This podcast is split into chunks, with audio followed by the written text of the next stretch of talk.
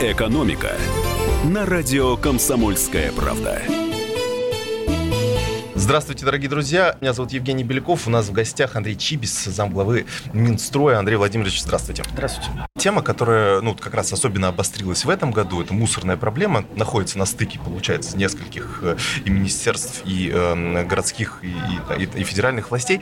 Но как говорят, что если мы внедряем какую-то технологию мусоропереработки, например, то нам сначала нужно ну, некий механизм раздельного сбора мусора ввести, потому что иначе ну, это как-то сложнее делать. А вот реально ли у нас этот механизм ввести, делается ли какая-то работа на эту тему? Ну, знаете, прежде всего, я просто хотел бы обратить внимание, что, конечно, за тему отходов, uh-huh. за э, всю эту в целом реформу отвечают наши коллеги из Минприроды. И мы, конечно, активно коллегам помогаем, и в значительной степени то, что вот новое законодательство появилось, оно постепенно внедряется, это наши инициативы были. И прежде всего, первая задача, которую нам нужно решить, сделать так, чтобы мусор, собираемый, неважно, раздельно или не раздельно, в нашем дворе сортировался, то есть то, что можно использовать вторично на сортировочных станциях, э, извлекалось и шло на переработку, а дальше, чтобы происходило безопасное захоронение, но в той точке, где это можно сделать безопасно. У нас ведь какая сейчас проблема? Мусор собирается во дворе, договор заключает управляющая компания с компанией-перевозчиком, uh-huh. есть полигоны, есть нелегальные свалки, mm-hmm. на полигон у этой компании-перевозчика есть тариф, mm-hmm. и мы с вами оплачиваем те самые деньги, включая да. захоронение на этом полигоне. Mm-hmm. А недобросовестные перевозчики, вывезя мусор со двора, чтобы не платить полигону за захоронение, везут это либо на нелегальную свалку, где-то в несколько раз дешевле, либо во враг uh где-то бесплатно, ну, uh если не поймают бесплатно. uh И наша задача вот прежде всего решить эту проблему. Именно поэтому законодательно, это наша инициатива, с января 2019 года в обязательном порядке во всех регионах появятся специально отобранные региональные операторы, задача которых э, обеспечить вывоз из точки А и доставку мусора в точку Б, как положено на территориальной схеме, а не просто сама машина, оператор там будет решать, где бы ему там сэкономить и в какой бы овраг выбросить. Это первое. Второе.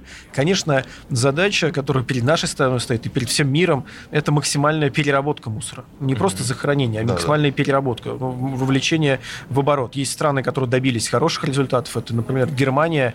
Там 82% мусора уходит в вторичную переработку. Но там с 2000 года запрещены полигоны. А решение это принято в начале 90-х.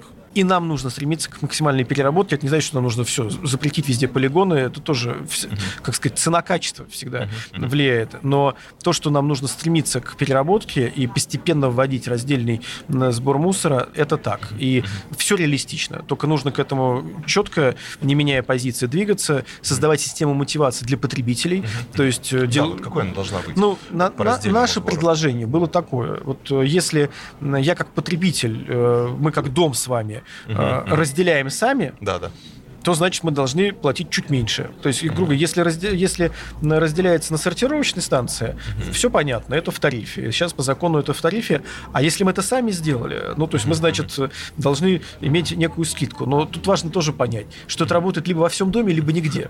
Потому что если мы с вами будем разделять, а наш сосед выбрасывает там общий пакет, э, или если мы с вами будем разделять и в разные бачки, а приезжать будет машина и забирать... Все это, ну, вот это, это непростая задача задача. То есть это очень, ну, процесс настройки, изменения нашей с вами философии, он непростой. Но, ну, как заявляют наши коллеги из Министерства природы, мы поддерживаем эту историю, мы по этому пути, безусловно, должны двигаться. Еще тоже проблема. Вот э, всех реально бесит, что нужно сверку счетчиков, как оно неправильно так называется. Ну, в общем, делать это нужно примерно каждые несколько лет. Это всегда нужно сделать. За, за это, да, поверка. Нужно за это платить, нужно это искать вот эту организацию, которая это сделает, и так далее, так далее.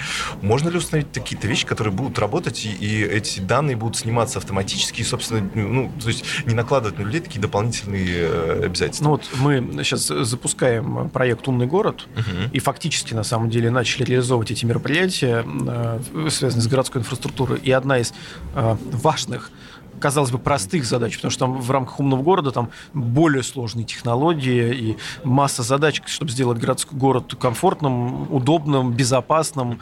А, но одна из задач, которую мы видим, это, конечно, переход э, в ближайшие 6 лет на э, систему интеллектуального учета ресурсов. Угу. И э, эта задача не должна решаться за счет потребителей. Эта задача должна решаться технологически с помощью тех компаний, которые поставляют нам воду, которые поставляют нам электричество, горячую воду. Но может быть, вот мы сейчас как раз ведем дискуссию по законопроекту, а мы уже его разработали, он проходит процедуру согласования. Может быть, мы дадим возможность и самим управляющим компаниям в доме ставить эту систему и передавать собственникам в качестве общедолевого имущества. Более того, вот я даже не помню региона, где я был бы там за последний год, чтобы не было бы какого-то примера, где дом или микрорайон оснащен такими интеллектуальными системами учета. И я вам скажу больше, что технологий, технологий российских э, по э, передаче данных, даже без э, сотовой связи и так далее, их уже тоже целый набор есть. И прогрессивные вполне технологии. Поэтому мы точно пойдем по тому пути, что снимем с потребителя головную боль по поверке раз, угу. по тому, что мы заглядываем фонариком с фонариком в наш стояк и переписываем да. показания прибора учета, что нам там раз в три месяца стучится представитель управляющей компании, говорит, я, дайте я, я проверю, мы перейдем на цивилизованное русло, и это будет а всех делать... еще дома нет. Да, а всех еще дома нет. И, и от этого вот эти небалансы, от этого вот это раздражение по поводу того, у меня же, вот я же давал показания прибора учета такие-то, а почему в квитанции это не учтено? Вот, чтобы и потребителю было комфортно, и чтобы реальный объем потребления был очевиден, мы перейдем на эту, ну, я очень в это верю, в течение шести лет, и технологии позволяют, они недорогие уже, и, и мы это сделаем, ну, планируем, что это будут делать, делаться за счет ресурсоснабжающих организаций, постепенная замена. Самое главное другое. Мы откроем возможность для двух вещей.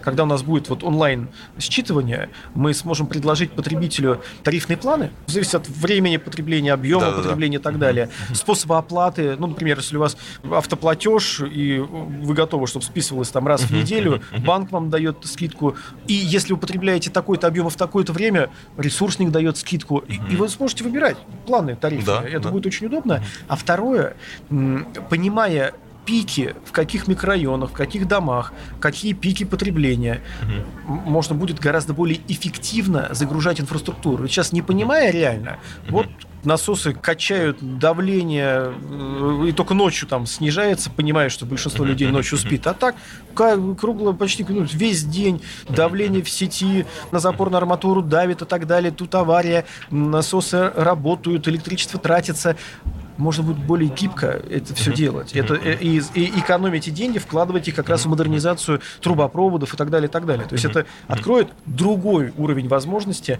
технологический для и потребителей, и, и для тех компаний, которые этим занимаются. Про горячую воду упомянули. Сейчас, конечно, уже сентябрь, и, в принципе, острота этой проблемы ушла, но э, вот нас часто задают вопрос, почему так долго этот процесс идет? ну, то есть сразу приводят пример Европу, не знаю, еще какие-то развитые страны, где ну, такой проблемы нет, там, ну, есть всегда, видите, как какая, электричество. Видите, какая штука. Было бы странно, если бы да. электричество нас отключали на две недели, говорили, надо бы там сети подкрутить. Э, я понимаю, но в Европе, когда мы сравниваем с Европой, uh-huh. там, конечно, э, почти ни в одной стране европейской нет централизованного горячего водоснабжения. И есть только в отдельных скандинавских странах, где, кстати, прохладно, а у нас холодно. Мы это с вами понимаем. И, конечно, э, отключать все равно необходимо для того, чтобы заменить котлы в котельной, которые нужно вывести из эксплуатации, чтобы зимой ничего не случилось. Когда мы говорим про сети, про замену электрических сетей, э, электричество тоже отключают для замены. Просто сеть поменять это быстро достаточно, а трубу поменять это долго. Тем не менее, эм, вы правы в том, что э, надо этот процесс, этот срок сокращать. И мы как раз провели вместе с муниципалитетами и с компаниями, которые работают в этих городах, эксперимент. И сказали, коллеги, давайте посмотрим и попробуем, что можно в рамках текущих технологий и умных решений, не технологических, а даже управленческих, mm-hmm. что можно сделать сегодня. Вы знаете, э, были в трех городах, в разных микрорайонах проводился это, этот эксперимент, и в ряде городов даже достигли э, срока, что до трех дней сократили сроки отключения за счет mm-hmm. более гибкого исключения тех участков, которые нужно отключить, за счет временных гибких трубопроводов, которые положили там, где нужно заменить трубу. За счет переключения мощности с одного котла на другой в рамках одной и той же котельной, а не просто отключения котельной. То есть, более, больший такой клиентский сервис попробовали внедрить. Получилось. Мы еще год посмотрим, попробуем в следующем году, предложим большему количеству коллег поэкспериментировать.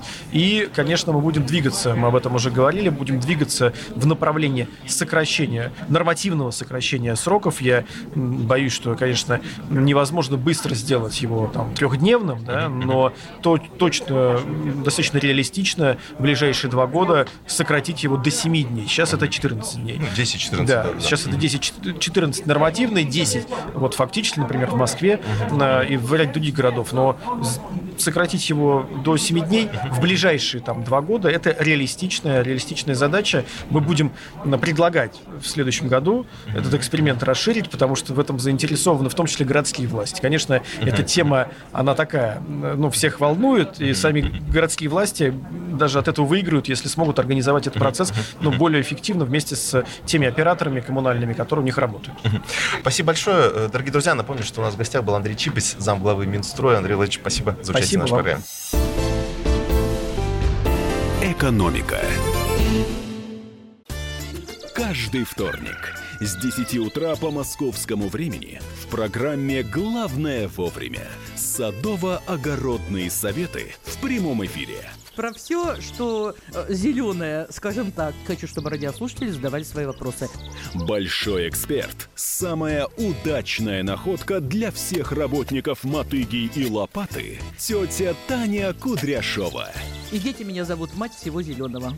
Вот такая петрушка на радио «Комсомольская правда». Слушайте и звоните по вторникам с 10 утра по московскому времени.